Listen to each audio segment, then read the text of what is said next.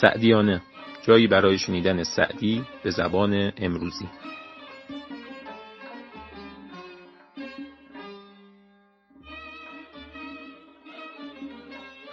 به نام خداوند جان آفرین حکیم سخن در زبان آفرین.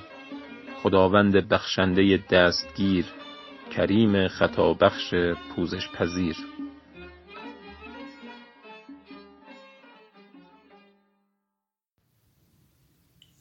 رسیدیم به حکایت هشتاد و پنجم تو این حکایت جناب سعدی میفرماید از بزرگی پرسیدم که نشانه برادران دلی و صفایی چیه؟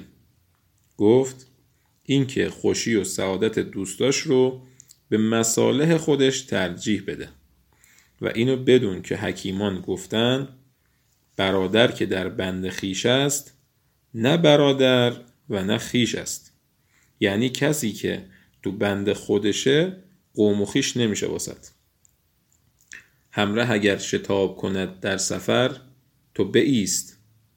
دل در کسی مبند که دل بسته تو نیست. چون نبود خیش را دیانت و تقوا قطع رحم بهتر از مودت قربا. و بعد سعدی میگه که وقتی این ابیات رو گفتم یه کسی به من اعتراض کرد. که این ابیات که تو داری میگی این شعرهایی که داری می‌خونی با قرآن در تضاده که گفته نباید با نزدیکانت قطع رحم کنی.